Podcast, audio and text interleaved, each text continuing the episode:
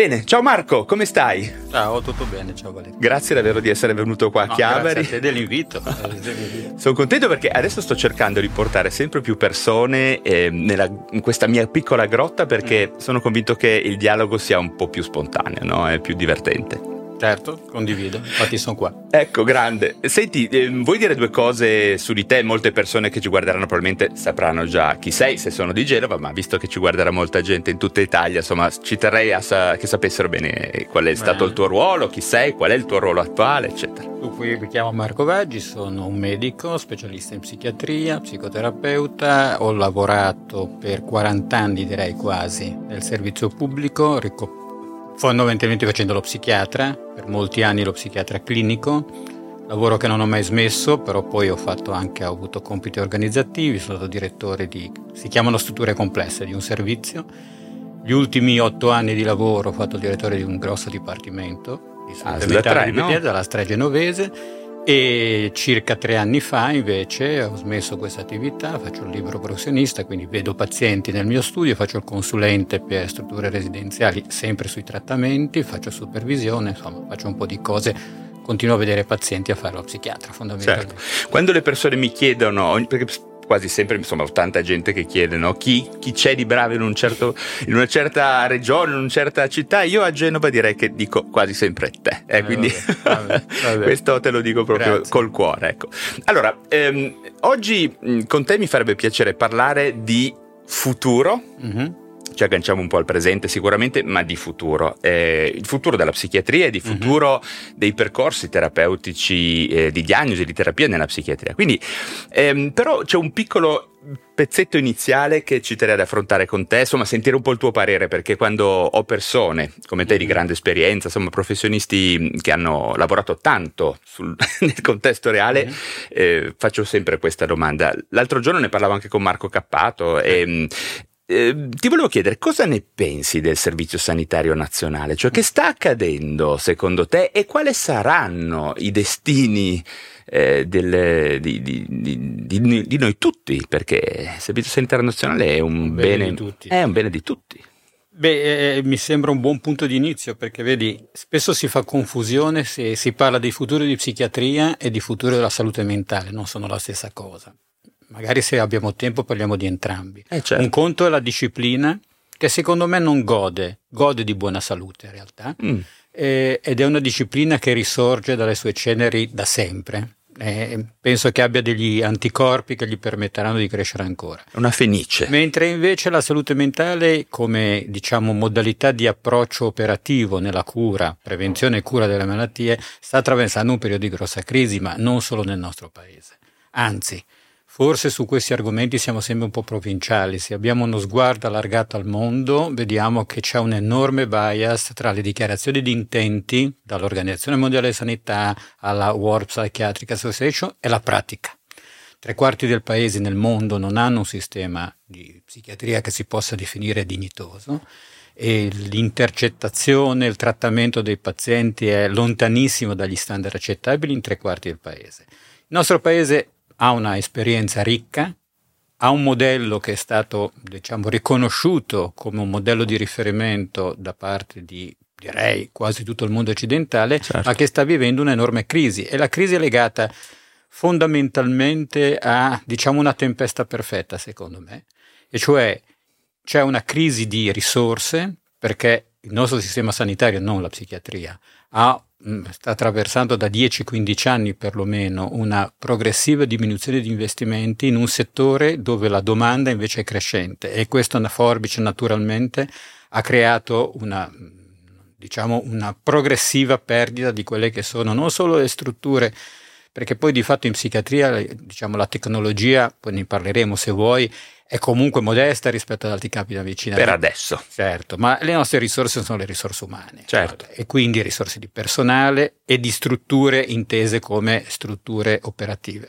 E beh, la formazione, non solo il numero, ma la formazione e la qualità del, del, degli operatori è stata fortemente ridotta in questi anni. Quindi da un lato c'è questa crisi di risorse gli investimenti in salute mentale nel nostro paese, per dare dei numeri, sono diciamo mediamente il 3, 3,5 del PIL, ci sono regioni che hanno non più dell'1,5 del PIL, lo standard considerato accettabile a livello mondiale è il 7% del PIL, quindi siamo molto bassi, la nostra regione è più o meno a metà, però come capiranno tutti vuol dire che siamo lontanissimi da avere risorse sufficienti. Ma non è solo un problema di risorse è che quello che era stato, diciamo, nel 1978, con la nascita del varo della legge 180, la chiusura degli ospedali psichiatrici, quello che era stato, diciamo, il movimento che aveva generato poi la logica della psichiatria di comunità in Italia e servizi, attraversa secondo me anche una crisi culturale legata al fatto che oggi, diciamo, il coinvolgimento della società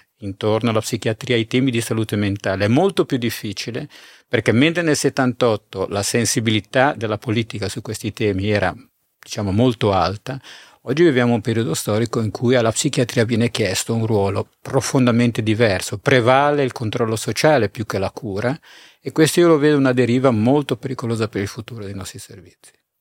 Sì, viene da pensare che sia una deriva molto pericolosa anche per le nuove leve, per chi de- potrebbe decidere di fare lo psichiatra, perché se un tempo lo psichiatra era una persona che si dedicava profondamente, anima e corpo, con tutte le risorse possibili al benessere di una persona, adesso veramente c'è questa percezione qua che io mi ritroverò a un certo punto in un ospedale a vedere alle tre di notte i carabinieri che mi portano persone più o meno agitate, che fanno cose strane, eh, scontri in famiglia, persone ubriache, molta droga, eh, persone esagitate. Ecco, e questo probabilmente è un elemento che sta iniziando a risultare poco digeribile, credo, per i ragazzi che escono dal Siane di medicina. Sì, devo dire che anche dall'osservazione del mio ruolo precedente, eh, come in altri settori della medicina, penso al settore dell'urgenza per esempio, eh, sicuramente c'è una disaffezione perché il lavoro è molto faticoso, ma devo dire che alle tre di notte il paziente agitato, l'avevamo anche 40 anni fa, adesso non vorrei fare un discorso da vecchi, ma come dire, la sensazione di avere intorno un sistema forte che poteva reggere l'urto occuparsi di psichiatria vuol dire sporcarsi le mani, vuol dire non, non vivere un attore d'avorio, non è, è una disciplina che ha forti radicamenti nella cultura, ha un forte apparato teorico, ma la psichiatria si deve incarnare in pratiche che hanno a che fare col quotidiano, anche col paziente brutto, sporco e cattivo. Certo. Il problema è che la sensazione oggi prevalente è di essere, avere armi spuntate e di essere un po' solo con la baionetta. Io vedo operatori stanchi, non solo perché affaticati, ma la sensazione di essere un po' come dire, in trincia con la ballonetta. Ecco, questa è secondo me la crisi, perché si può affrontare tutto se la sensazione di essere un gruppo so- forte e, come dire, sufficientemente preparato. Quello che posso dire ai giovani è che io penso che sia un lavoro bellissimo, non solo perché l'ho fatto per 40 anni, lo faccio ancora, ma perché a differenza di altri campi della medicina, l'ho detto prima, ha della possibilità di risorgere da ogni crisi. Io da quando ho iniziato questo lavoro, ripeto, sono molti decenni, ho sempre sentito parlare di crisi della psichiatria. Hm? Perché? Ma perché è nello statuto della psichiatria avere tante anime che si devono conciliare ed è un'operazione complicatissima, perché c'è una, come dire, storica natura, chiamiamola così, medico, diciamo clinico-medica, quando non addirittura biologico, eh, c'è un modello di riferimento psicologico relazionale, c'è un modello di riferimento, chiamiamo sociale, attenti agli aspetti sociali. Queste diverse anime tra di loro non è che dialogano con grande facilità, però sono tutte utili per la, il lavoro, per la formazione. Allora, queste diverse anime che possono sembrare come dire una debolezza della materia, no? Ogni tanto periodi storici diciamo ah, la psichiatria è un'ancella in medicina perché non ha un modello scientifico, è la sua forza, perché in realtà noi in questa maniera riusciamo a non solo, tra virgolette, attraversare tutti i riduzionismi se siamo sufficientemente preparati, ma riusciamo a leggere, la, o dovremmo riuscire a leggere i cambiamenti che avvengono, anche i cambiamenti che avvengono nel campo della salute mentale, del benessere delle persone, con una visione un pochino più allargata. Certi altri settori della medicina si sono ristretti in ambiti super specialistici, in modelli rigidi e poi annaspano quando devono affrontare realtà complesse, perché la salute non è mai un fenomeno determinato solo da fattori biologici, sociali. Certo, hai aperto una marea di, di, di, di rivoli eh, cerchiamo di eh, affrontarne uno per volta. Allora, iniziando a parlare di futuro, eh, la psichiatria sicuramente deve mettersi in contatto con dei cambiamenti sociali e ambientali che stanno andando avanti a un ritmo esponenziale. E questo è un problema, perché, eh, ripeto, è difficile immaginare che uno psichiatra inizi ad avvicinarsi in maniera efficace a dei giovani se non sia perfettamente sintonizzato col loro mondo. Certo. E, ehm, io spesso sento persone che dicono a me dei social network non me ne frega un cazzo. Ecco, questo è un grosso problema perché noi gli psichiatri, ecco, quello che mi viene in mente è che la psichiatria è sempre risorta forse in grazie al fatto che gli psichiatri un tempo erano fari di cultura, sì. di av- spirito d'avventura, adesso ho la sensazione che questo vada un po' recuperato perché ora siamo in un mondo che mh, mm, ci sta proponendo paradigmi di vita, eh, di relazioni fra di noi, di, di relazioni con l'ambiente, con la tecnologia che sono quantomeno strabilianti, preoccupanti, drammatiche. Ecco, la psichiatria f- sta affrontando, secondo te, a sufficienza questi cambiamenti? Si sta carrozzando e nuovamente sta insegnando alle nuove leve, ehm, diciamo, questo spirito d'avventura? È una bella domanda, mi verrebbe da rispondere non abbastanza. Non abbastanza. Eh, i cambiamenti, diciamo, solitamente, solitamente provocano delle reazioni di resistenza, tutti i cambiamenti. Le novità spaventano in tutti i settori del sapere, compresa la medicina e compresa la psichiatria. Mediamente la psichiatria non è, diciamo, più, eh, come dire, coraggiosa di altre discipline. La Però lo è stata, eh, perché accidenti. Sì, sì, no, sto dicendo, normalmente non lo è. Però, dicevo, ha alle spalle questa storia che dovrebbe aiutare rispetto ad altri settori della medicina di adattarsi ai cambiamenti. Cioè, facciamo degli esempi pratici. Eh, so di parlare di corda in casa dell'impiccato, no? Cambiamenti negli stili di vita, nell'uso dei social network, come hai fatto tu riferimento. Questa noi la possiamo vedere come un problema solo con aspetti negativi, oppure all'estremo opposto come una risorsa positiva un'opportunità infinita, un'opportunità infinita e entrambe le cose, la, diciamo, la tecnologia o i cambiamenti grossi come possono essere questi che cambiano la testa delle persone non sono mai né buoni né cattivi, dipende come vengono utilizzati e l'uso che se ne fa. Noi oggi diamo per scontato, stamattina io sono stato in banca, eh, trovo estremamente comodo andare sulle 24 ore al bancomat a ritirare dei contanti. Certamente mi manca molto l'impiegato di banca che mi conosceva e che se entravo in banca non dovevo presentargli il documento perché ti, sapeva ti manca? Davvero? Mi manca ah, perché grande. c'era un rapporto umano. Okay. Allora, è ovvio che l'ideale è riuscire a utilizzare entrambe le cose. Ci sono attività per cui il bancomat è impagabile. Io posso pagare stanotte a mezzanotte delle bollette del telefono e questo non ha prezzo ma ci sono attività, per esempio io devo avere un consiglio sui miei investimenti, preferisco avere una persona in carne e ossa di cui mi fido, con cui c'è una relazione di fiducia. Allora, riportiamola alla psichiatria, visto che il tuo tema era il futuro. Ci sono attività in cui la tecnologia mi può dare enormi vantaggi, enormi vantaggi, penso, abbiamo parlato della psicoeducazione no? prima, sì. ma possiamo pensare al diciamo, monitoraggio dello stato di salute lo delle stigma, persone. Abbattere lo stigma che forse ma, no? ci sono tante applicazioni possibili che a fantasia ne troverà molto di più di quello che può trovare.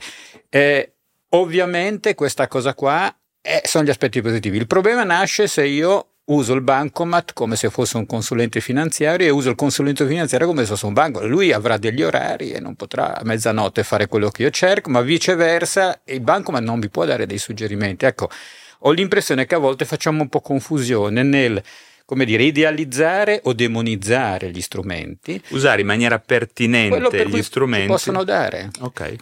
Il Covid ci ha sdoganato, in uno dei tuoi video tu lo dici molto chiaramente, no? ha sdoganato i contatti a distanza.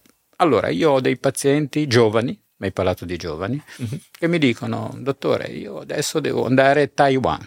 Faccio un esempio concreto. Paziente che va per studio tre mesi a Taiwan, un altro sei mesi in Inghilterra ha più senso che io gli cerco uno psichiatra a Taiwan che non so neanche com'è l'organizzazione o che ci vediamo online con lo stesso ritmo di prima in cui possiamo vedere il suo stato, aggiustare la terapia. Ha funzionato benissimo, non penso che ci sia stato un problema di grandi differenze in quel contesto, era stato, sarebbe stato molto più traumatico un cambio di terapeuta. Certo. Però viceversa, dire che quindi ogni trattamento psichiatrico si può svolgere online è idealizzare uno strumento. Ci sono situazioni in cui probabilmente il rapporto, il contatto hanno una valenza superiore, ma dire, se uno abita a 300 km o a 5000 km dalla, dall'ambulatorio, perché no? Si può funzionare. Allora ho l'impressione che appunto bisogna avere le idee un pochino più chiare invece di, come dire, sempre avere un po' un atteggiamento che nel nostro paese, ahimè, culturalmente è molto diffuso, no? di partiti. Polarizzato. Esatto. Che cosa ci può offrire di vantaggi e quali sono gli svantaggi e poi utilizziamolo al meglio, che poi è al limite delle tecniche, nel senso la tecnica in psichiatria con altri argomenti, adesso non vorrei buttare troppa carne al fuoco, però no, butta, butta. le tecniche come sono strumenti. Io, noi tutti abbiamo visto nella nostra carriera professionale, come dire, reificare gli strumenti, no? cioè adattare i pazienti alle tecniche perché era quello che sapevamo fare. Tecniche sono degli strumenti, devo conoscerle, ma l'ideale è il contrario, è adattare la tecnica ai pazienti, cioè devo sapere che cosa devo utilizzare con quel paziente lì, non viceversa. Troppo spesso si fa un po' confusione, secondo me lo dico tra un po' di virgolette. Sì, eh, questo apre un nuovo punto che mi piacerebbe mh, affrontare insieme a te, che è quello appunto dei percorsi terapeutici uh-huh. nel campo della salute mentale e della psichiatria. Sta succedendo qualcosa in questo periodo, eh, veramente direi dopo il Covid, mh, che si sta spostando l'ago della bilancia in maniera molto forte e per me in maniera addirittura efficace sull'elemento psicoterapeutico. Uh-huh. E ehm, stanno nascendo in parte a ragione, in parte no, ma in parte anche a ragione, movimenti un, molto contrari o piuttosto contrarie agli psicofarmaci, agganciandosi a quello che noi tutti sappiamo essere stato abbastanza vero, cioè un'iperprescrizione, no? che mm-hmm. per un periodo gli psichiatri, avendo un martello, eh, gli era stato proposto un bel martello, per un periodo insomma ci è sembrato un po' tutto un chiodo. Ecco. E devo dire che ehm, questo eh, tira e molla fra due posizioni allontana un po' le persone appunto da, dalla migliore, come dicevi tu, posizione possibile, che è quella di ehm, capire bene il punto di equilibrio su tutti i possibili eh, elementi della terapia. No? Ma mi viene da pensare la psicofarmacologia sicuramente, la psicoterapia, ma anche lifestyle, certo. anche riabilitazione anche addirittura un elemento di cui mi farebbe piacere parlare, che è un po' un tabù, che è la prevenzione, perché uh-huh. in un sistema nazionale che ha poche risorse, ovviamente gli investimenti viene da pensare dovrebbero essere in termini di prevenzione, ma ne parliamo dopo. Ecco, ehm, secondo te ehm, come possiamo noi psichiatri cercare di posizionarci in questo dialogo in maniera efficace? Perché eh, adesso ci stanno uscendo molte aziende che spingono tantissimo sulla psicoterapia, dicono sei depresso, psicoterapia, tutto psicoterapia. Sono aziende che che come accadeva a noi hanno comunque fine di lucro. E quindi bisogna stare un po' attenti sul fatto che ci si sbilanci su scelte terapeutiche che non sono dettate dalle migliori evidenze possibili, quantomeno. Ecco. Certo. E beh, certo, il problema è proprio questo, il problema è che lo stigma è qualcosa che, come dire, eh, si porta dietro inevitabilmente un rischio di ideologia, diciamo, che porta lontano da un approccio chiamiamo se non vogliamo usare il termine evidence based, perlomeno di buon senso. Perché? Allora, come spesso dico ai pazienti che, che dicono no, appunto non potrei da, migliorare parlando, per, sì. banalizzando la psicoterapia, ricordo sempre che i farmaci tutti hanno ben chiaro che hanno un dosaggio minimo, un dosaggio massimo e degli effetti collaterali. Ecco, ogni trattamento ha un dosaggio minimo, un dosaggio massimo e degli effetti collaterali. La psicoterapia, la riabilitazione. Se io uh, tra- applico una psicoterapia in una situazione in cui non c'è un'indicazione o addirittura la applico sovradosata, provocherò dei danni. O addirittura, scusami, perché è un tema importante, l'applico ehm, utilizzando delle tecniche o degli orientamenti sbagliati, perché certo, se io ho un attacco di panico e ti mando dallo psicanalista, ci sono delle persone che, insomma... Eh... Non volevo entrare nello specifico, ma se, il concetto è questo. Eh. Allora, c'è un problema di indicazioni, cioè, ovviamente di dire, capacità del professionista. C'è un, cioè, quindi c'è un problema di valutazione di quelle che sono le opzioni possibili che richiede un terapeuta preparato, perché se io tra virgolette so fare solo quello e non ho gli strumenti per fare una diagnosi differenziale, porre di fronte alla persona alle alternative plausibili, rischio di condizionare molto questa scelta. Terzo, c'è un timing che viene sempre un po' bistrattato nei ragionamenti, e cioè Io faccio degli esempi pratici, mi scuso per la banalità, ma è Sono quello. Che, quello che faccio tutti i giorni con i pazienti, perché se poi si fanno discorsi... Allora, quando uno mi fa questo discorso, no, mi servirà la psicoterapia. Io, io come dire, ho una formazione di, di, tipo psicoterapeuta, lavoro con tanti psicologi e com, come dire, sono convinto che le terapie integrate mediamente funzionano meglio delle terapie non integrate. Però c'è un timing preciso oltre che delle indicazioni. Faccio un esempio pratico. Farmacoterapia versus psicoterapia. L'esperienza concreta qual è? Oggi come oggi, malgrado tutta la nostra comunicazione, molti pazienti che hanno una patologia psichiatrica, quindi sindrome depressive, panico, per non dire disturbo bipolare o peggio ancora, eh, hanno meno difficoltà o meno resistenza ad approdare una psicoterapia che una farmacoterapia, per lo stigma di cui parlavamo. Allora, questo porta talvolta, non sempre, ma talvolta, a percorsi che non riescono a evolvere, a eh, convincimenti che la psicoterapia non serve a niente, che il terapeuta non, non, sappia fare il suo mestiere, che la malattia sia incurabile, perché il livello, per esempio, di sintomatologia è troppo grave per poter beneficiare di una psicoterapia. Viceversa, una psicoterapia che arriva dopo una buona stabilizzazione con la terapia farmacologica ha molte più chance di funzionare. È il paradosso, ma funziona meglio dopo. Allora, Ovviamente se c'è una buona collaborazione tra psichiatra e psicoterapeuta o psicologo che svolge questa attività, questo problema di solito si ovvia, sì. ma non è scontato. Faccio questo esempio pratico ai pazienti. Se lei eh, si procura una frattura del femore e deve fare sicuramente della riabilitazione per tornare a camminare, però se lei lo fa senza per, prima, prima stabilizzato la frattura, magari applicando un chiodo o una protesi, la riabilitazione lei ci prova, la fisioterapia, la sente un dolore terribile, può anche peggiorare la frattura perché non è stata saldato l'osso, lei si convince che la fisioterapia non serve a niente, che perde il suo tempo e che non si curerà mai e tornerà a camminare. Viceversa, se uno pensa di curare la frattura del femore mettendo un chiodo e dire vai con Dio non cammina più perché tutti sanno, i fratturati, che ci vogliono mesi di riabilitazione. Allora, è una banalità, mi scuserete per la generalizzazione, però in realtà rende l'idea, cioè c'è un timing preciso delle indicazioni e una tempistica. Se io inverto l'ordine dei fattori, non è detto che funzioni questa no, cosa. Certo. Ovviamente questo significa conoscenza, competenza, anche del lavoro altrui, altro stigma. Lo psichiatra, se non fa psicoterapia, ma deve avere una formazione psicoterapica, ma io insegno delle scuole di psicoterapia, insegno farmacologia e penso che sia una cosa importante perché lo psicologo, anche se non prescriverà farmaci, deve avere un'idea laica e non preconcetta delle indicazioni, non solo degli effetti collaterali, ma anche dei vantaggi, della tempistica, della... perché questo aiuta a, nel rispetto del lavoro altrui a integrarsi. Mm-hmm. Troppo spesso questa comunicazione è un po' mancata. Sì, c'è un po' di scollamento poi mm. fra psicologo e psichiatra. In questi giorni, peraltro, ne stavo parlando con tante persone, abbiamo fatto uscire contenuti perché il rapporto fra psicologi e psichiatri, psicoterapeuti e psicchiatri è un rapporto non sempre facile e mm, noi ci guard- insomma, lo osservavamo sia dal punto di vista dello psichiatra versus psicologo, e psicologo versus psichiatra. E, um, ecco, c'è anche un aspetto, um, diciamo, diagnostico.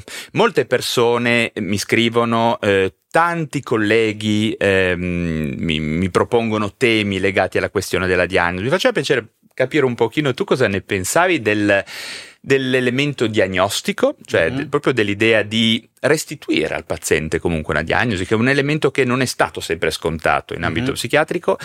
E, e, poi dopo ti volevo chiedere qualcosa rispetto a nuove diagnosi di cui non si conosce ancora molto, ma che io dovessi dirti negli ultimi 4-5 anni ho fatto quello di lavoro, cioè parlare di neurodivergenze, uh-huh.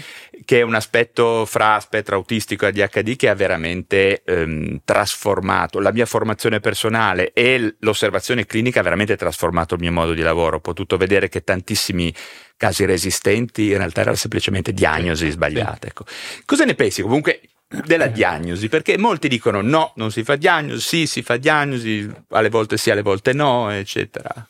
Allora, anche questo argomento storicamente è stato caricato di ideologia, troppo spesso. Mm. Cioè, le diagnosi in medicina hanno un senso se si accompagnano a una valutazione prognostica e a una indicazione di un trattamento, se no è pura accademia. Cioè, se io faccio delle diagnosi per poter dare un'etichetta, mi rassicuro, ma dal punto di vista pratico non ha nessun senso. E questo non è in psichiatria, è in medicina. Certo. Per cui l'impotenza del medico che non sa cosa ha davanti si risolve quasi sempre dando un'etichetta, che però non significa niente se poi uno dice e mo cosa dobbiamo fare. Quindi partendo da questo presupposto che devono avere un corollario pratico, le diagnosi servono, ma servono perché questo ci dà, ci orienta sul lavoro, ma come tale deve essere una bussola, non è la realtà. Cioè intendo dire, eh, dire che un paziente ha un sindrome depressiva o un disturbo bipolare o una psicosi ci serve per inquadrare di cosa stiamo parlando, ma non ci dice niente cosa fare sul signor Mario Rossi depresso o il Mario Rossi col disturbo bipolare.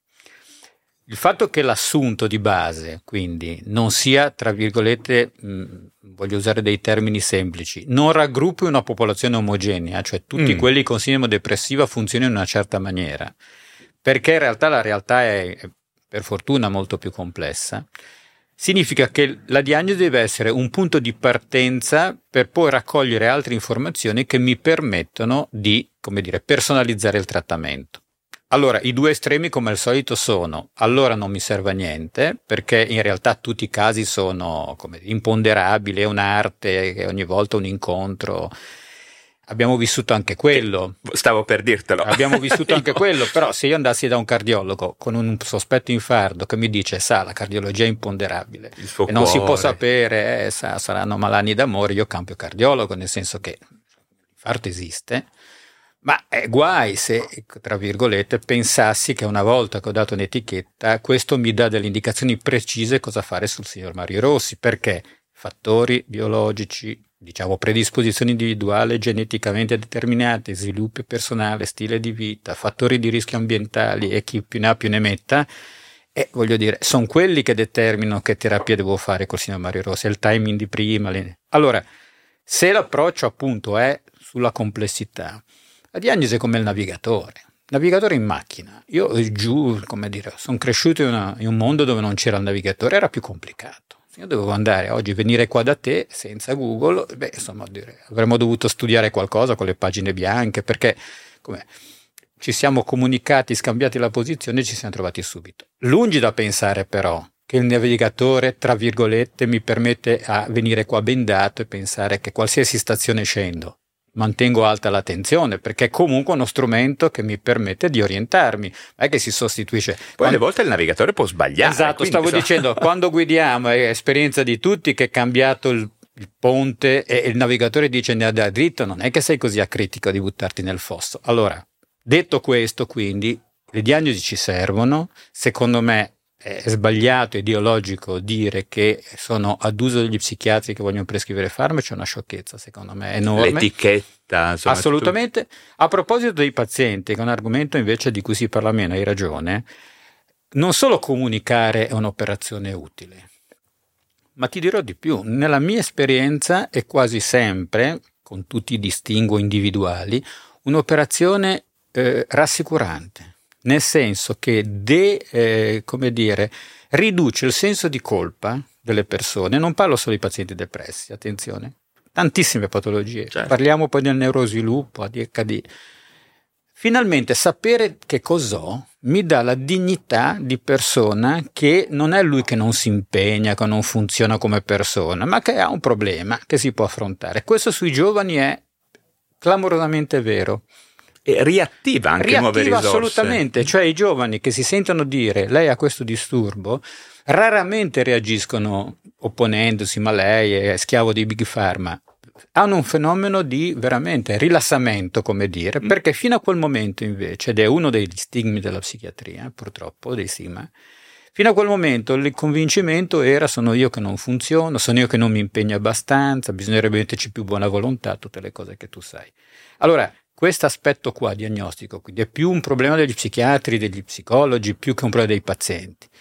Nessuno si è spaventato nel sentirsi dire che disturbo ha, chiaramente usando un linguaggio che sia comprensibile. Certo, certo. Nessuno si spaventa a leggere delle cose sull'argomento, anzi, essere informato lo mette in condizioni, che è l'altra domanda successiva, fatta questa diagnosi, cosa può fare il medico e cosa posso fare io certo, in questa patologia, no? Perché essere coinvolto attivamente. Questa cosa qua l'abbiamo un po' sotto, nella storia, un po' sottovalutata, secondo me, no? a proposito di nuovi approcci, nel senso che dire alle persone cosa loro possono fare per la loro patologia non ha solo il vantaggio di lavorare sulla prevenzione, è molto di più, perché vuol dire passare da una situazione in cui subisco un fulmine che mi arriva sulla testa, come il terremoto, non ci possiamo fare niente, nessuno prevede quando arriverà, e invece entrare in un campo in cui io qualcosa posso fare per perlomeno monitorare la mia patologia, certo. che non è poca roba, eh? perché è esattamente l'approccio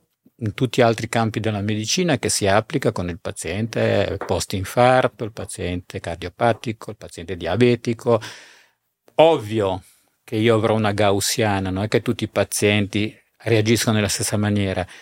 Eh, se io faccio la diagnosi di diabete o di infarto in un ragazzo giovane o di, o di cardiopatia in un sì. ragazzo giovane che deve quindi affrontare un percorso di monitoraggi, cure, anche condizionamenti della sua vita, nella gaussiana avrò a un estremo pazienti che si rifiutano di fare monitoraggi perché dicono meglio un giorno da leoni che cento da pecore e vanno in coma ipoglicemico dopo due anni di malattia perché si rifiutano di fare insulina pur leggendo tutti gli opuscoli. Certo. E all'estremo opposto ho dei pazienti che dal giorno dopo sono degli invalidi che si fanno destro stick 100 volte al giorno. Allora è chiaro che io dovrò poi lavorare sulle caratteristiche individuali per fare davvero della educazione.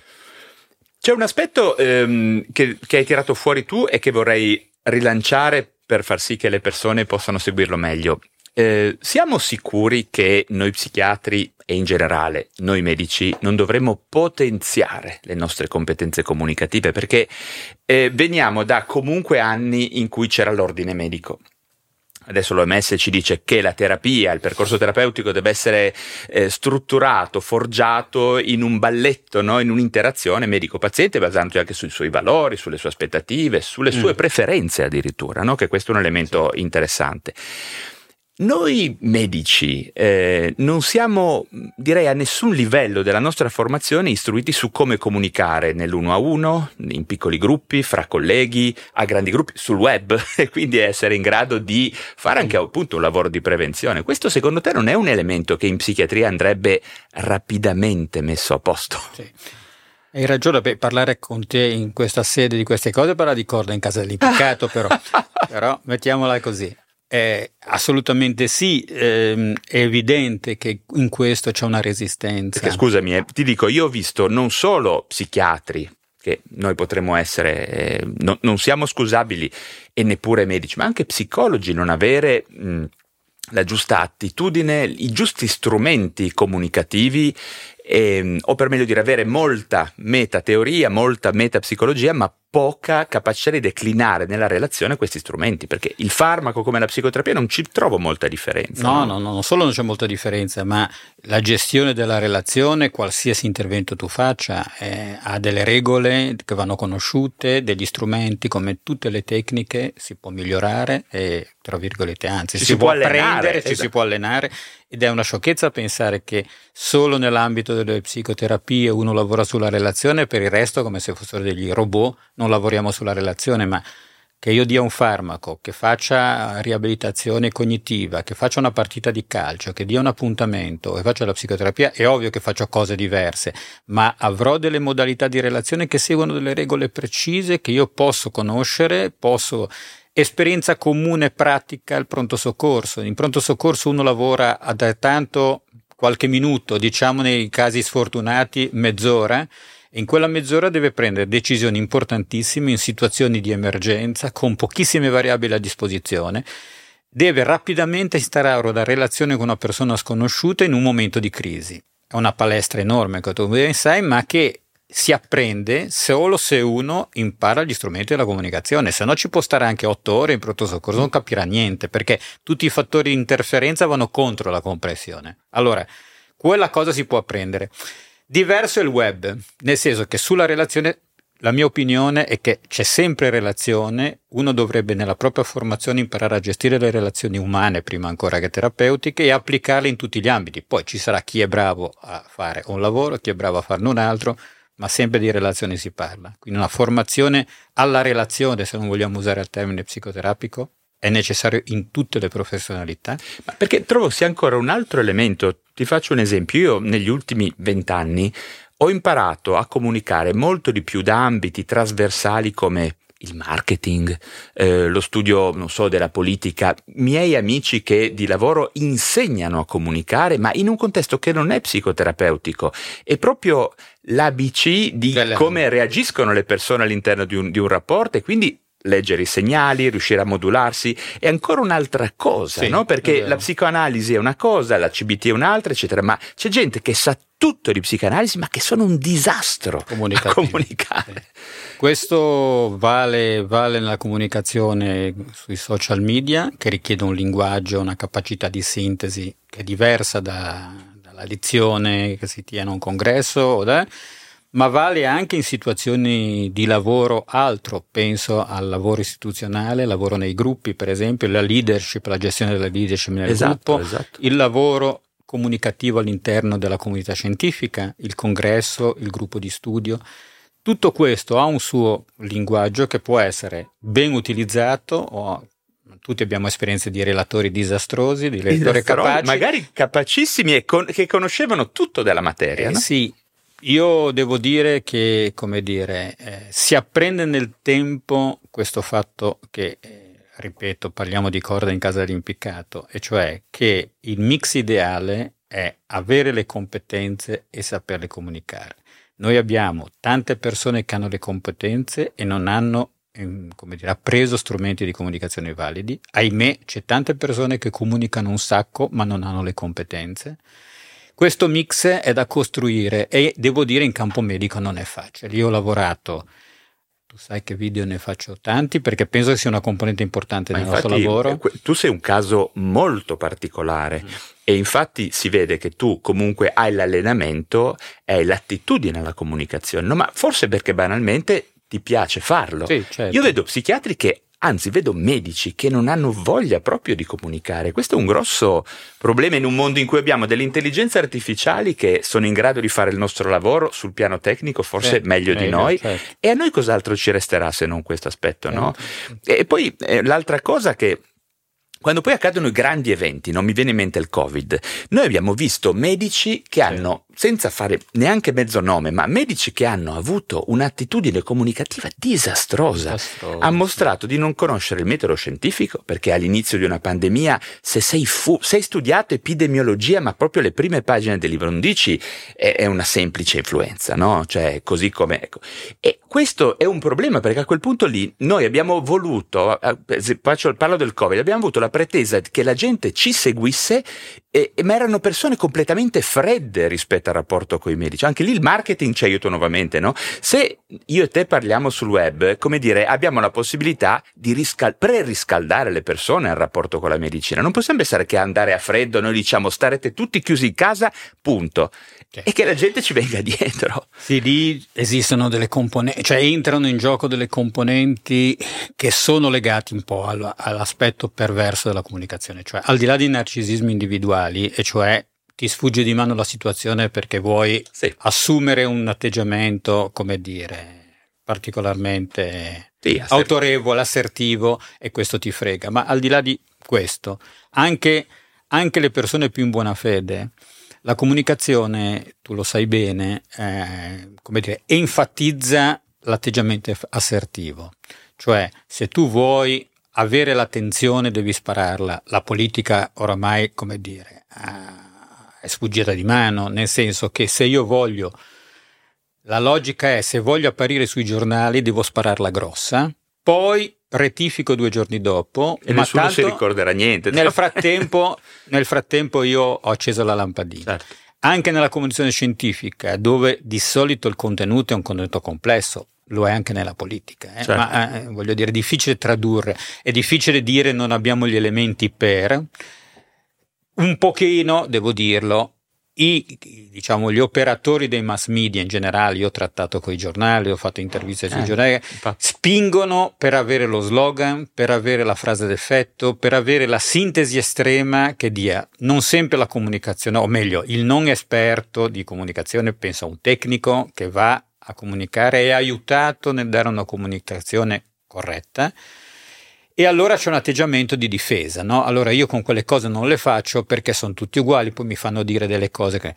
E, e questo è un po' vero, soprattutto, soprattutto con i giornali, i giornali diciamo di grande divulgazione, devo dire, le televisioni, queste cose qua, a volte in maniera grottesca. Cioè nel senso vogliono che estrarre no, vogliono, dalle persone. Io mi sono sentito dire da tanti giornalisti, dottore, ma eh, come dire, se mi dice queste cose così non la legge nessuno, non, la, nessuno, non, non può darmi qualche dato Certo. più d'effetto, no? Certo. Facciamo il titolone, però il titolone non sempre rende merito alla complessità dei problemi come di quelli che stiamo trattando oggi. Quindi da un lato c'è un po' l'assetto perverso della comunicazione che enfatizza la frase d'effetto, il contenuto d'effetto, l'atteggiamento assertivo. Chiaro che se io tratto di argomenti complessi, questo ine- inevitabilmente porta a un riduttivismo, cioè io poi appiattisco la realtà su degli slogan che poi diventano grotteschi. Dall'altro c'è un, diciamo, la sensazione che non sia tempo ben speso, uso un po' questo termine, cioè tra tante cose che abbiamo da fare, questa cosa qua poi, come dire, perché? In realtà poi lasci il campo a comunicatori che di psichiatria non sanno quasi nulla o poco e che per loro, tra virgolette, narcisismo particolare si buttano a capofitto su O anche banalmente per soldi, eh, perché Sì, sì, poi vabbè, fanno vabbè, libri, vabbè, fanno corsi, tutto, fanno cose, sappiamo eh. tutte le molle. E questo è un problema, perché poi invece oggi, e questa è esperienza concreta, i pazienti arrivano non eh, drug naif eh, o naif nell'informazione, arrivano dopo aver letto, visto video, ascoltato, e arrivano con, dei, ahimè, spesso preconcetti che nascono da questi, tra virgolette, eh, comunicatori, su cui bisogna fare un lavoro di, tra virgolette, controinformazione, che che è più complesso ancora a quel Esattamente, quindi sono d'accordo con te, dovremmo spendere, no spendere, utilizzare più tempo, però per fare questo tu hai parlato di attitudini e non è che chiunque lo può fare questo lavoro qua, come chi- chiunque non può fare all'interno di un gruppo di lavoro il consulente negli altri reparti, non tutti possono essere bravi a fare pronto soccorso, non tutti sono bravi a fare gli psicoterapeuti. Ci sono delle caratteristiche individuali che fanno sì che uno sia più tagliato di fare un'altra cosa. Dico il consulente perché, come dire, esperienza concreta che se io vado fuori dal mio ambito, devo comunicare con un altro linguaggio, perché Certo. il cardiologo parla un'altra lingua, il gastroenterologo Certo. parla devo tararmi su un altro linguaggio e capire, tra virgolette, l'altro cosa intende, quali sono le sue esigenze, le sue aspettative. Ecco, molti colleghi questa cosa non lo fanno. Io ho visto consulenze bellissime da un punto di vista psichiatrico, di trattati di psichiatria di cui il cardiologo non sapeva che farsi perché il suo quesito era lo posso dimettere o meno. Certo, Banalizzo. certo. Se io non capisco questa cosa, ho fallito. Quindi se uno va, tra virgolette, sui mass media, sui giornali e, tra virgolette, fa un bellissimo trattato di, di psichiatria e, come dire, racconta tutte le storie che possiamo. Magari fa anche bella figura, ma da un punto di vista del ritorno su chi ascolta rischia di essere assolutamente nullo, Bassissimo, sì, sì, molto quello- basso. Sì, ehm, eh, diciamo che probabilmente col passare del tempo forse le nuove leve se- su cui io- No. dovrebbero diventare bilingue o forse trilingue in qualche maniera per leve. riuscire no, a essere forse anche un po' nativi, più nativi, riusciranno Eh, anche questo- a fare questo lavoro. Ecco, perché... Sicuramente c'è un problema anagrafico. Eh, che- Perché, ecco, adesso mi collego alla questione delle neurodivergenze perché? Perché tutto ehm, il lavoro che ho fatto in questi anni online di insomma, divulgazione, di, di cercare di parlare di psichiatria, io come psichiatra, mi ha permesso di entrare in contatto con un sottobosco enorme di, di forum, di pazienti molto interessanti, eh, che, insomma, che non possono non interessarci a noi psichiatri, in cui ehm, il leitmotiv costante era sempre la neurodivergenza, cioè persone che veramente alle volte anche eh, in maniera appropriata si autodiagnosticavano spettro autistico Mhm. o la DHD in presenza di psichiatri che fino a una decina di anni fa non sapevano neanche cosa L'esistenza. fosse, eh, l'esistenza addirittura. Ehm, ancora adesso questo è un problema. Tant'è che eh, mi sembra eh, paradossale che noi ci, ci ritroviamo ancora impreparati davanti a questa questione, che è una questione anche comunicativa, perché, mh, ripeto, se uno psichiatra tiene un orecchio teso alla, alla, alla, gente, ecco, senza stare solo in SPDC o, ma inizia a guardare un po' il mondo, che forse è una delle cose che dovremmo fare anche noi, ti rendi conto che abbiamo passato anni, decenni a dare eh, antidepressivi a eh, spettri autistici disadattati, a dare litio a ADHD e cose, oppure andare, in, eh, no, andare a cercare eh, i bipolari come gli ADHD chissà dove quando ce l'avevamo al CERT, no? Ecco. Questo è qualcosa che a mio parere è ancora sottovalutato in ambito psichiatrico ed è un problema molto grosso perché è un grosso elefante nell'armadio, perché banalmente l'ADHD, insomma, si dice 2,5, forse 3, forse 5, ma c'è chi dice 10, c'è chi dice 15% della Dipende dai criteri di valutazione. I criteri, esatto, certo. cioè, e la gravità anche. No? Eh, allora, innanzitutto le cose che non conosciamo non si vedono. Eh quindi certo, dipende o gli diamo un altro nome. Che magari. occhiali hai, hai inforcato, quindi queste epoche anche qui la storia ci aiuta perché la conoscenza eh, c'è stato un periodo nella psichiatria americana, che poi di riflesso era anche la psichiatria occidentale in generale, in cui ogni delirio era schizofrenia. E allora tutti schizofrenici. Poi c'è stato un periodo in cui, tra virgolette, eh, concezione di bipolarità, di spettro bipolare e allora, tra virgolette, abbiamo rivisto le diagnosi di molti schizofrenici o di molti depressi resistenti perché avevamo degli strumenti di comprensione diversi. Oggi accade con il neurosviluppo, con una differenza, che il neurosviluppo secondo me modifica il paradigma concettuale di malattia, mm. perché obbliga a ragionare in termini prospettici. Cioè, mentre la malattia categoriale, se applicata in maniera critica, vede la malattia come uno, uno stato, inevitabilmente nel sviluppo obbliga a ragionare cosa è successo dal primo giorno di vita o le prime fasi di vita fino all'età adulta, perché per definizione si declina nel corso della vita, modificando l'espressività clinica. Questo modello concettuale, secondo me, è molto più fertile, per Vero. cui è il motivo per cui gli psichiatri dovrebbero conoscere, perché Vero. è applicabile a tutte le malattie psichiatriche. Assolutamente d'accordo. Lo sviluppo del disturbo bipolare che ha, eh, ha una fobia specifica in età elementare, un disturbo del comportamento alimentare a 12 anni, una fase di crisi adolescenziale non ben chiara, l'uso di stura, panico, un DOC, il primo episodio depressivo a 18 e arriviamo a uno stato misto a 25, può ricevere otto diagnosi, ma oggi sappiamo che lo sviluppo di un disturbo che a seconda della fase della vita, degli eventi di vita, certo. degli stili, ha un'espressività diversa.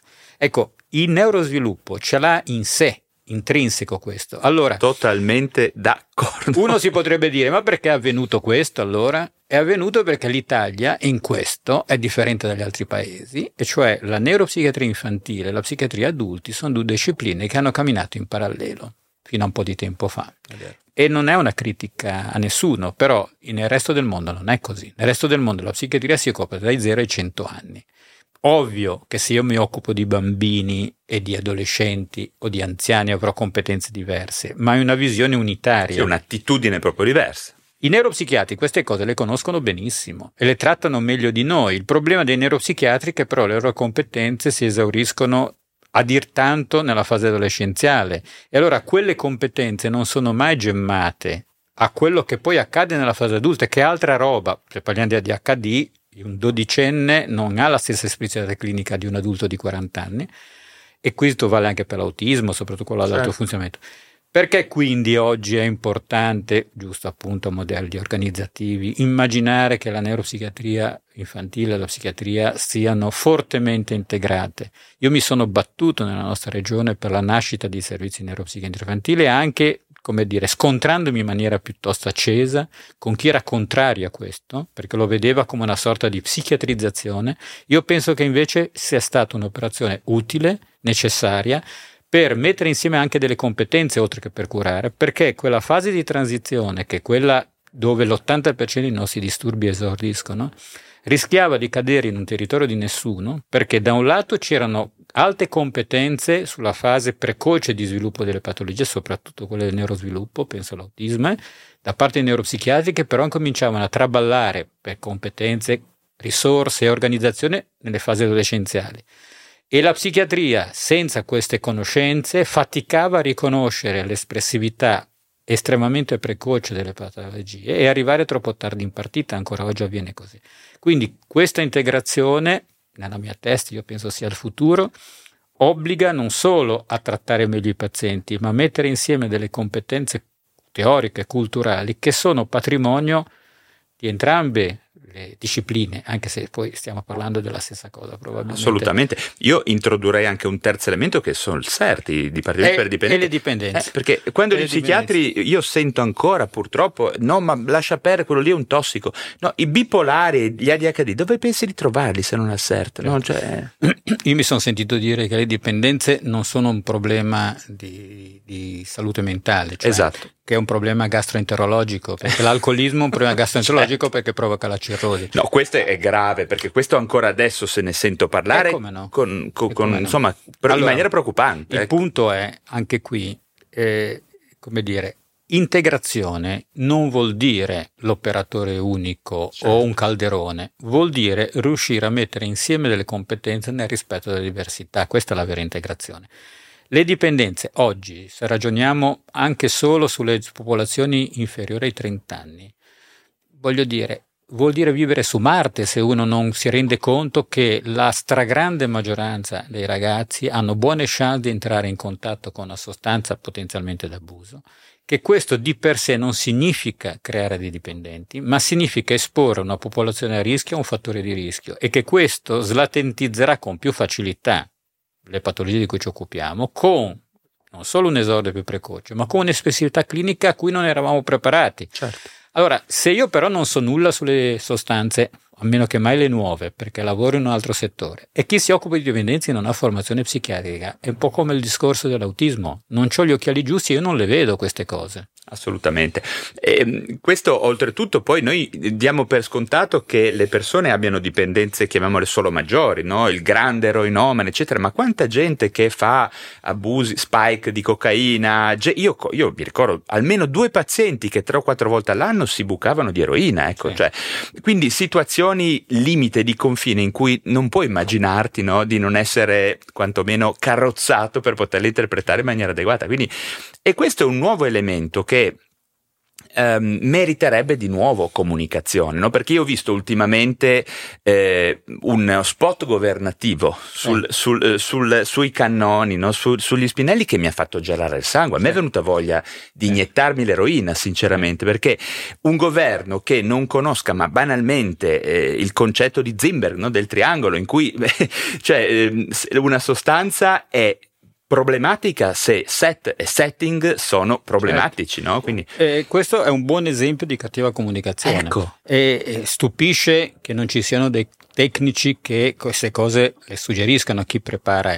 Sono però, stupito di quello. Però eh, alla base c'è ancora dell'altro, secondo me, a proposito di comunicazione, e cioè l'idea che la dipendenza, se vogliamo parlare di questo termine che è un po' generico, ma diciamo ci capiamo, sì. sia qualcosa di intrinseco alla sostanza, esatto. è un errore madornale.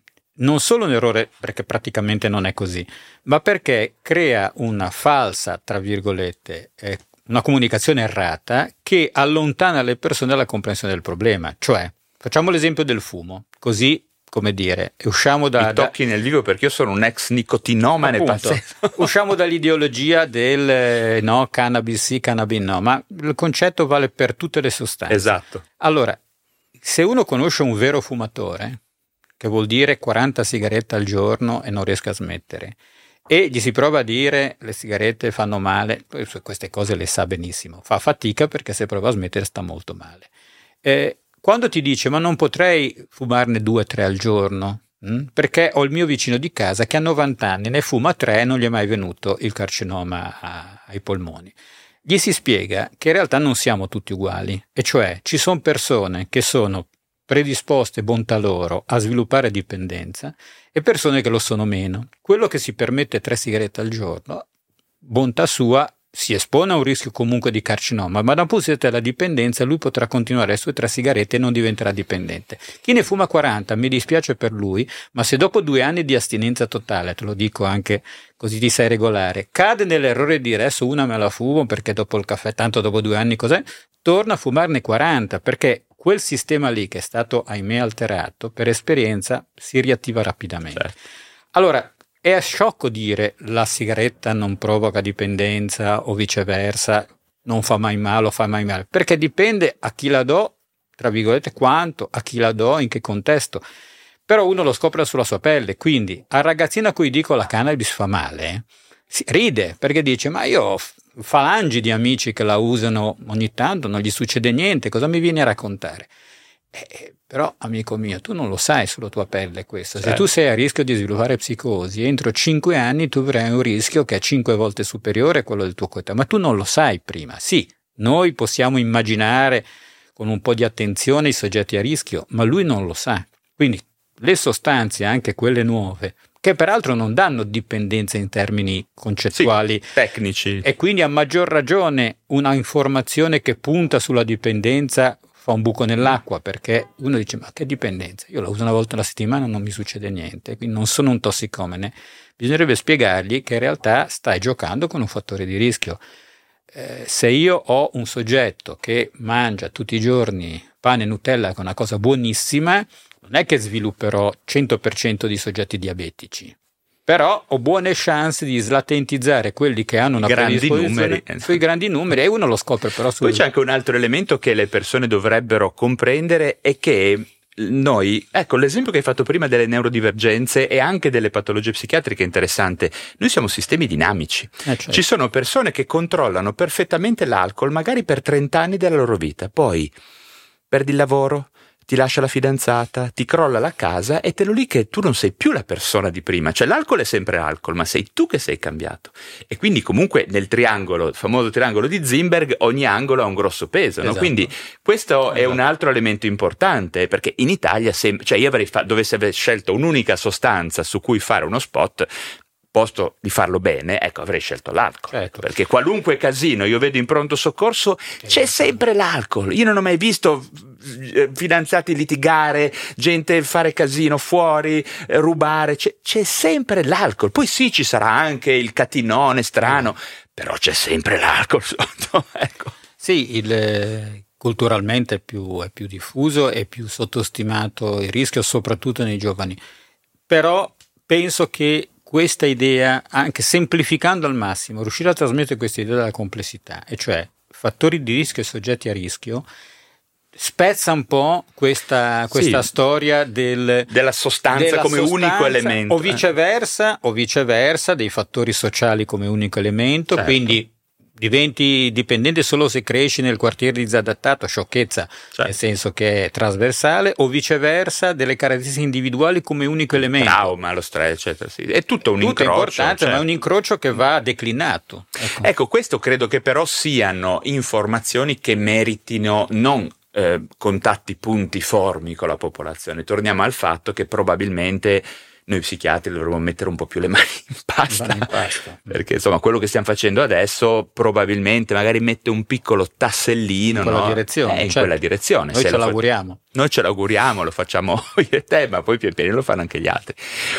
Ancora eh, restiamo un po' nel futuro, anzi mm. ritorniamo un po' nel futuro, forse questo è più presente la questione psichedelia, eh, perché molti mh, ne parlano, eh, ti volevo dire un po' il mio punto di vista mm-hmm. e, e, chiederti, secondo te, eh, tu che cosa ne pensi a mm-hmm.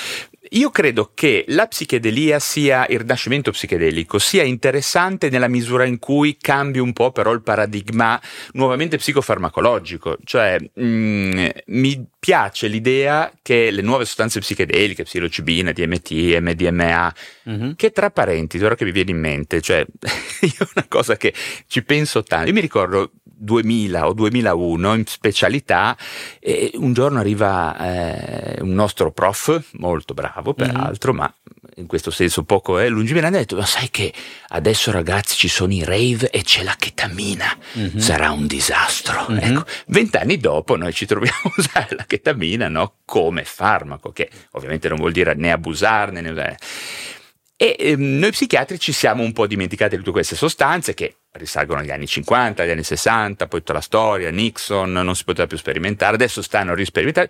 Però mia, la mia paura qual è? Che la psichedelia possa diventare semplicemente una psicofarmacologia ma neanche poi tanto nuova. Ecco, della psichedelia a me piace l'idea che sia un'esperienza terapeutica, no? Uh-huh. Cioè, i trial, molta gente non lo sa, i trial con psilocibine, i trial con DMT o con MD fanno parte di un contesto che è un po' quello di cui parlavamo prima, cioè di terapia integrata, l'utilizzo del farmaco nel contesto di una relazione terapeutica di scoperte, di conoscenza, eccetera, eccetera. è un po' questo. Io ho paura che, come la chetamina, poi se lo prendono, per carità, grazie a Dio che abbiamo un'opzione in più, però l'idea originaria della psichedelia è quella di recuperare un po' quello che ci diceva Romolo Rossi, no? che anche il farmaco era un elemento al contesto della relazione. Questa mm. mi sembra un po' la sfida della psichedelia. È, una, è un territorio minato, storicamente minato, perché anche qui la storia forse aiuta. Eh, come tu giustamente hai detto, negli anni 60 era molto avanzata l'esperienza sulle sostanze psichedeliche, la psilocibina soprattutto. C'è stato un momento però in cui alcuni psichiatri hanno allargato lo spettro di queste sostanze a, tra virgolette, dall'ambito terapeutico a un'esperienza di vita creativa fino a esperienze oserei dire grottesche, pullman che giravano per la California distribuendo psilocibina a chiunque lo chiedesse perché era considerata comunque un'esperienza creativa, contesto a 68 e tutto certo. quello che... Questo ha fortemente delegittimato la terapia come terapia. Forse banalizzandola anche banalizza- un po'. Ha creato falangi di persone con problemi di dipendenza e ha spinto poi Nixon a chiudere questa partita completamente. Mm? Completamente buttando il bambino con l'acqua sporca, come si dice. Mm. Allora, non, secondo me la psichiatria non deve ripetere questo errore, cioè di allargare le maglie e trasformare una potenziale terapia con delle indicazioni, selezione di pazienti, in contesti, come dicevi tu, di un trattamento integrato e allargarla come un'esperienza di vita positiva che non escludo lo possa essere, ma è un fenomeno è un'altra questo, cosa, è un'altra roba, esatto. è un'altra roba rientrerà nelle scelte di politica sanitaria, sarà un problema dei regolatori decidere, tra virgolette, se vietare o non vietare, se costi-benefici, come il problema della cannabis. Noi dobbiamo dire quali sono i rischi potenziali, quali sono le popolazioni che sono a rischio, quali sono le popolazioni che possono beneficiare, in che contesti, con che indicazioni. Esatto. Se rimaniamo in questo contesto, io sono convinto che ci siano delle risorse. Tu hai parlato di paradigmi. Un esempio su tutti. Noi siamo cresciuti, da un punto di vista culturale, in un contesto in cui tutti gli antidepressivi, per essere antidepressivi veri, dovevano avere un tempo di latenza. A tal punto che siamo stati sempre diffidenti di fronte a qualsiasi sostanza che non avesse un tempo di latenza, perché quelle che avevamo, quando andava bene, esaurivano poi nel giro di qualche settimana la loro efficacia. Cocaina prima di tutto. Esatto. diciamo. Ammesso che si possa parlare di effetto certo, antidepressivo. Certo, certo. L'eschetamina che adesso utilizziamo in maniera ovviamente scientificamente corretta ha scardinato, sta scardinando questo concetto. Noi abbiamo una terapia che agisce in alcuni casi nell'ambito se non di ore, di giorni e che sembrerebbe mantenere nel tempo la sua efficacia su alcune, su forme. alcune forme molto specifiche. Esatto. Allora, da lì a dire che quindi, tra virgolette, tutti gli antidepressivi adesso saranno così. Oppure tutti Ovvi- chetamina. Esattamente, sarebbe un errore, un errore perché anche il cortisone è utile in, nell'artrite reumatoide, ma se io penso allora di dare a tutti il cortisone perché mette appetito e ti tira su un po' l'umore, eh, sto facendo un errore perché nei rischi-benefici io selezionerò un sacco di persone che avranno più guai che vantaggi. Certo, certo. che se però io ho un paziente con l'artrite reumatoide in cui tanti altri farmaci non posso utilizzarlo, e cavolo, so benissimo i rischi che corro in termini di effetti collaterali, ma il vantaggio è ridurre il dolore e l'infiammazione. Allora, questo per dire che ho l'impressione che se non vogliamo ripetere errori che in passato abbiamo già visto, con tutto quello che ne consegue poi in termini di, come dire, atteggiamenti di, eh, come dire, ritirata, certo. dobbiamo contestualizzare in maniera molto precisa quello che è il contesto scientifico in cui ci muoviamo. In quel contesto sono curioso invece, perché penso che ci sono delle ipotesi. Insomma, i trial, i risultati iniziali sono, sono molto buoni.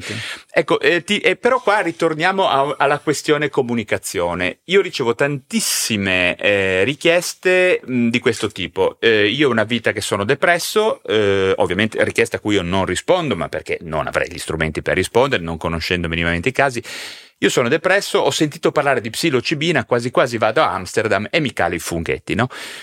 Questo è un problema che noi non possiamo però pensare di risolverlo eh, legiferando, regolamentando. Nuovamente io penso che sia indispensabile che noi riusciamo a parlare con le persone, mm-hmm. perché questi discorsi che cui stiamo facendo richiedono un po' di tempo, ma non tantissimo tempo. E le persone, la maggior parte delle persone capiscono non abbiano insomma qualche genere di, di, proprio di limitazione cognitiva, allora lì non, non, si può fare, ma mediamente la gente capisce, non possiamo per me affidare tutto al concetto di eh, proibire, di limitare, di, perché non ci riusciamo, non ce l'abbiamo mai fatta. Cioè, eh, però attenzione, sono diciamo parzialmente d'accordo, di non confondere quelli che sono le, diciamo, i messaggi tecnici e quindi le cose che noi possiamo fare come operatori della salute dalle scelte di politica sanitaria, che sono, come dire, rispettabilissime, ma non è detto che devono andare di pari accordo, possono essere assolutamente,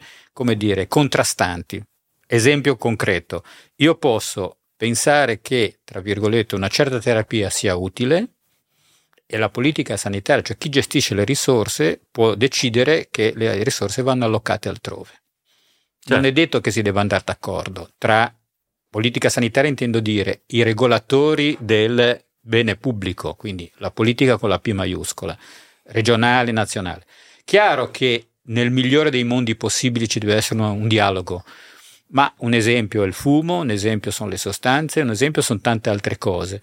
L'ide- l'idea che poiché una cosa serve, allora deve essere garantita a tutti, è una enorme bufala lo dico in maniera molto chiara, eh, a chiunque mi fa questo discorso ricordo che chiunque abbia un minimo di competenze gestionali sa che se io do qualcosa a Valerio Rosso, in questo momento la sto togliendo a qualcun altro. Sempre perché comunque i bisogni sono enormemente superiori alle risorse che abbiamo in tutto il mondo, in tutti, anche nei paesi dove il welfare è più forte. Allora, chi gestisce risorse deve fare delle scelte di politica sanitaria consapevole che alloco le risorse da una parte e devo dire a chi le tolgo perché le tolgo a loro.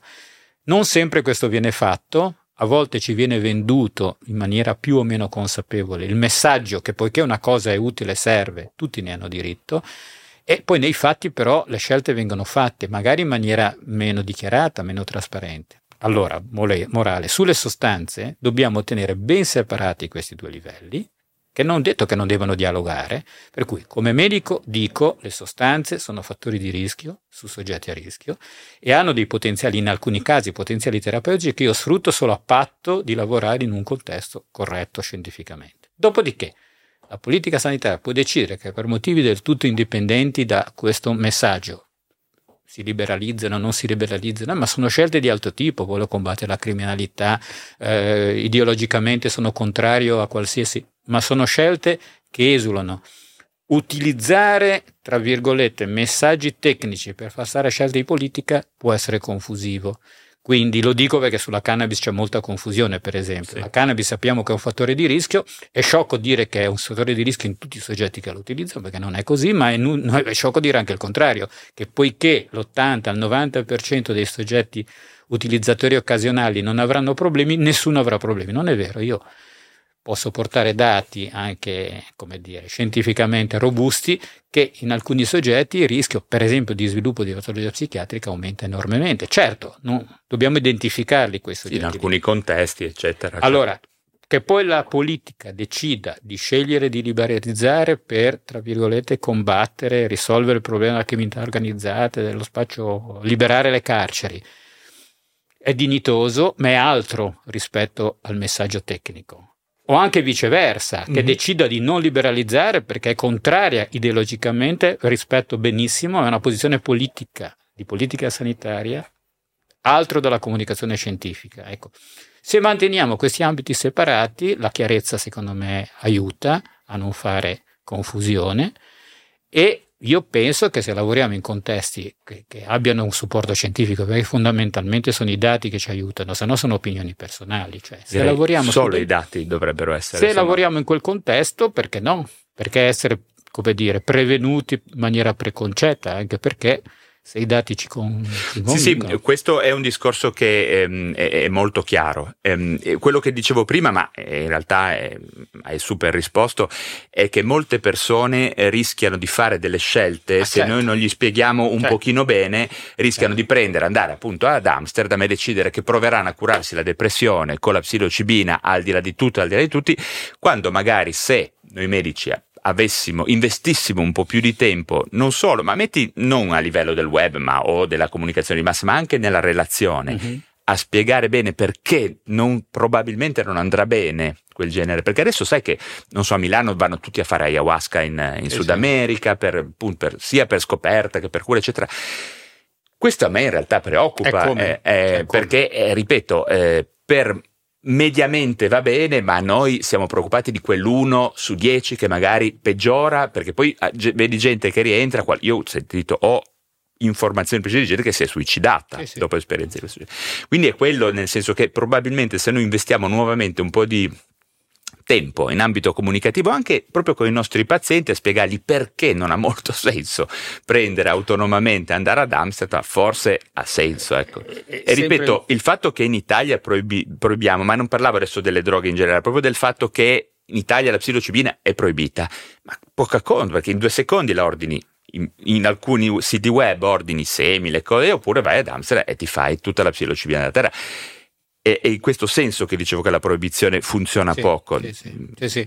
Eh, sì, rimaniamo nel discorso che bisognerebbe, come dire, avere un, un, confronto con qualcuno di competente che all'interno di una conoscenza che sia un po' meno superficiale del fa bene e fa male mi dia un messaggio su quanto esatto. io sono un soggetto a rischio, un soggetto che può esatto. Io penso che lei, Mario Rossi, forse in questo momento farebbe una cazzata. Poi uno fa le sue scelte. Eh, però, sì, però esatto, che è rispettoso anche quello. Eh. Sì. Noi... Mm. Questo, diciamo, quando tu hai fatto riferimento prima al, come dire, al relazione condivisa, no? che un po' viene utilizzata anche in maniera politicamente corretta, cioè dal paternalismo al consenso informato al decision making.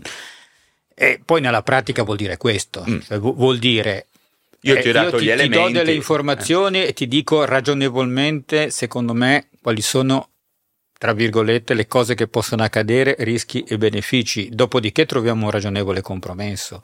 Con i giovani questo è, eh, chi si occupa di giovani, e purtroppo ne vedo molti anche io, eh, sa benissimo, faccio, ho fatto l'esempio del diabetologo di prima, certo. eh, non puoi dire a un ragazzo che non dovrà mai più mangiare una pizza o bere una Coca-Cola perché diventa un emarginato. Dici ecco. a una persona, qual- anche a me se mi esatto. dici non dovrai farlo, allora, cosa quasi sempre rifare? cos'è il compromesso? Durante la settimana rigo dritto e il sabato però la pizza, anche se sono diabetico la pizza e la Coca-Cola me la mangio, limite aumento un po' l'insulina. Certo. E per noi è non posso smettere completamente di usare la cannabis perché so i rischi che corro, c'è la mia però compagnia, mi sentirei uno sfigato, so di correre dei rischi, vorrà dire che invece di usare tutti i giorni alte dosi, le faccio una volta a settimana a meno che posso e monitoro quelli che possono essere i segnali di scompenso della mia patologia. Sì, essere consapevoli che ci può essere anche quelle, non esatto. che se io mi faccio i cannoni vadrà sempre comunque tutto bene. Esattamente.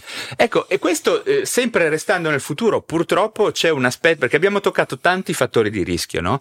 C'è l'aspetto enorme della prevenzione. Mm in medicina e in psichiatria, perché, ripeto, io mi ricordo ancora che ci dicevano che in psichiatria non si può fare prevenzione. Persone brave ce lo dicevano.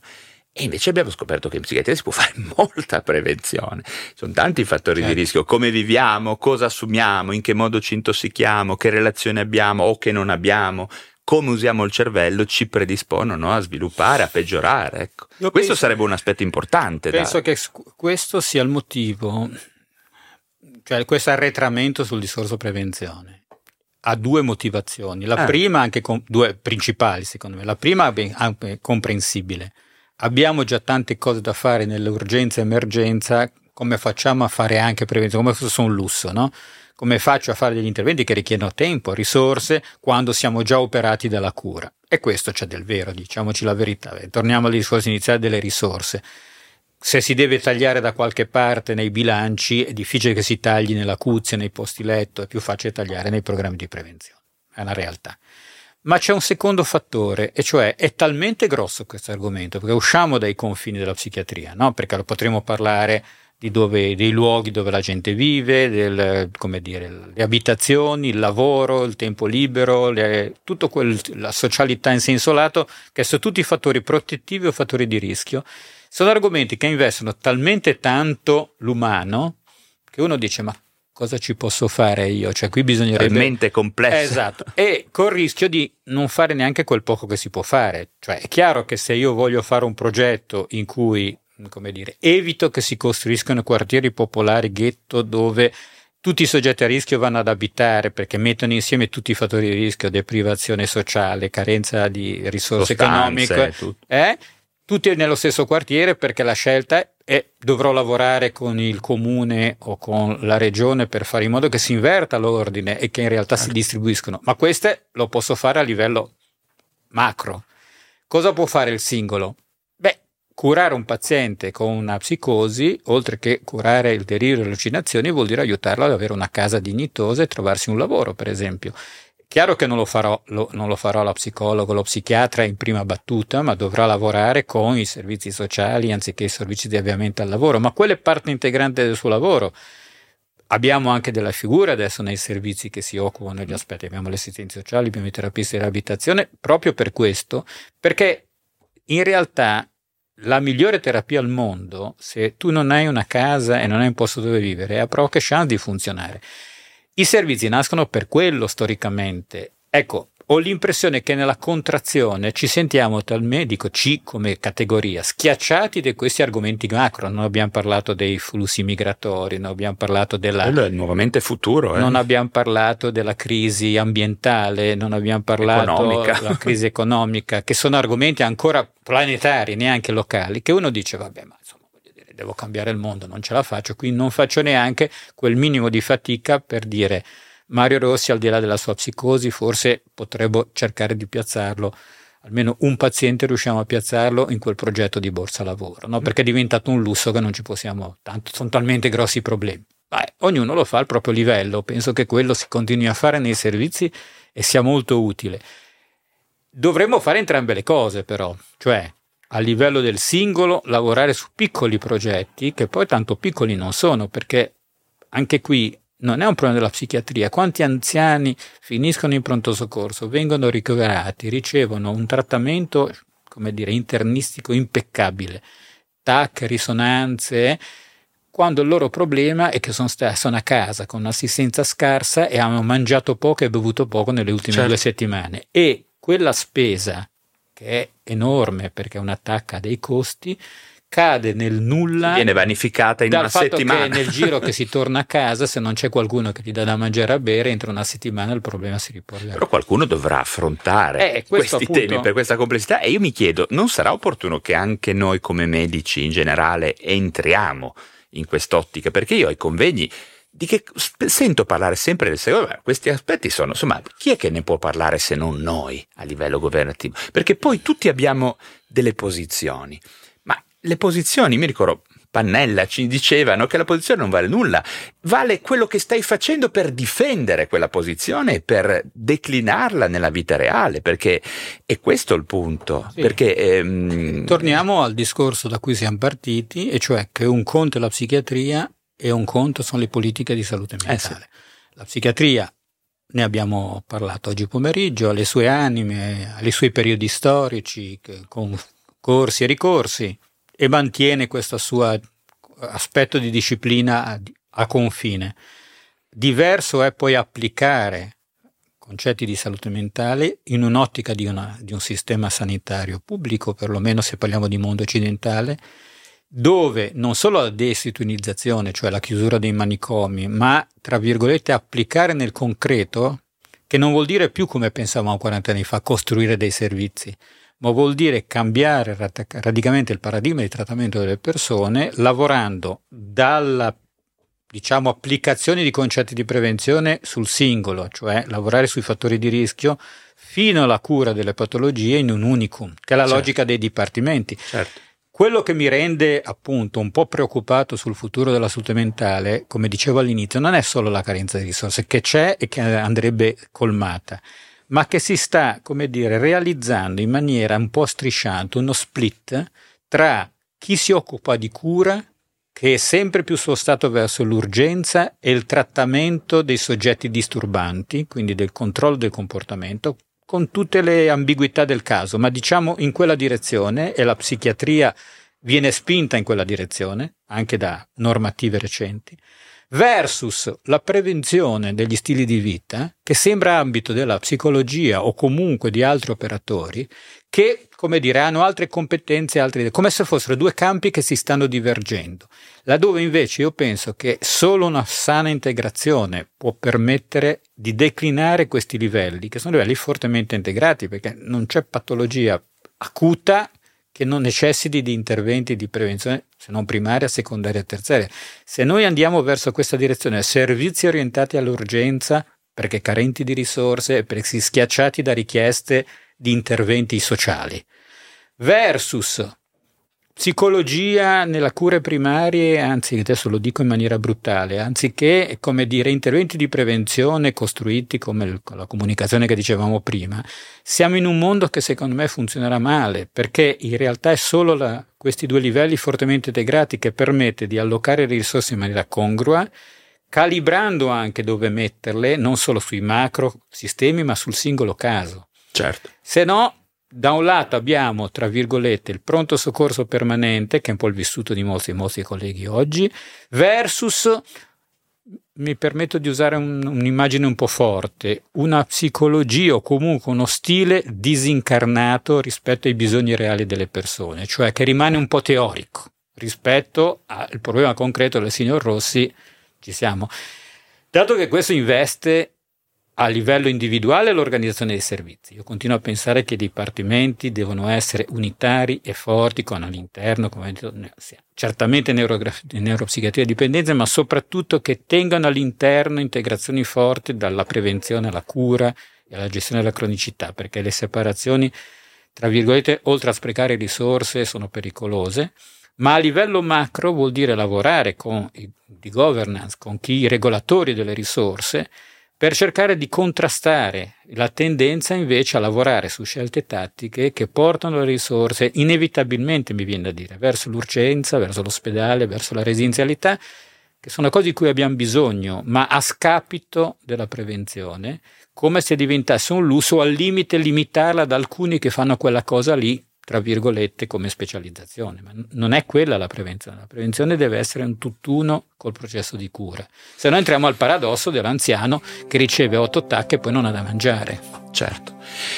Marco, guarda, ehm, ti ringrazio realmente tanto della tua presenza qua. Ehm, credo che tu abbia portato veramente molto, molto valore alle persone che ci hanno ascoltato e anzi invito tutti quelli che ascolteranno questa mia intervista a Marco Vaggi a fare poi domande e a esprimere un po' le loro impressioni sotto nelle, nella, nella, sezione apposita eh, dove io cercherò sia di rispondere, magari Marco anche tu dagli un'occhiatina certo, su questo volentieri. video perché sono convinto che ci saranno molte domande molto specifiche.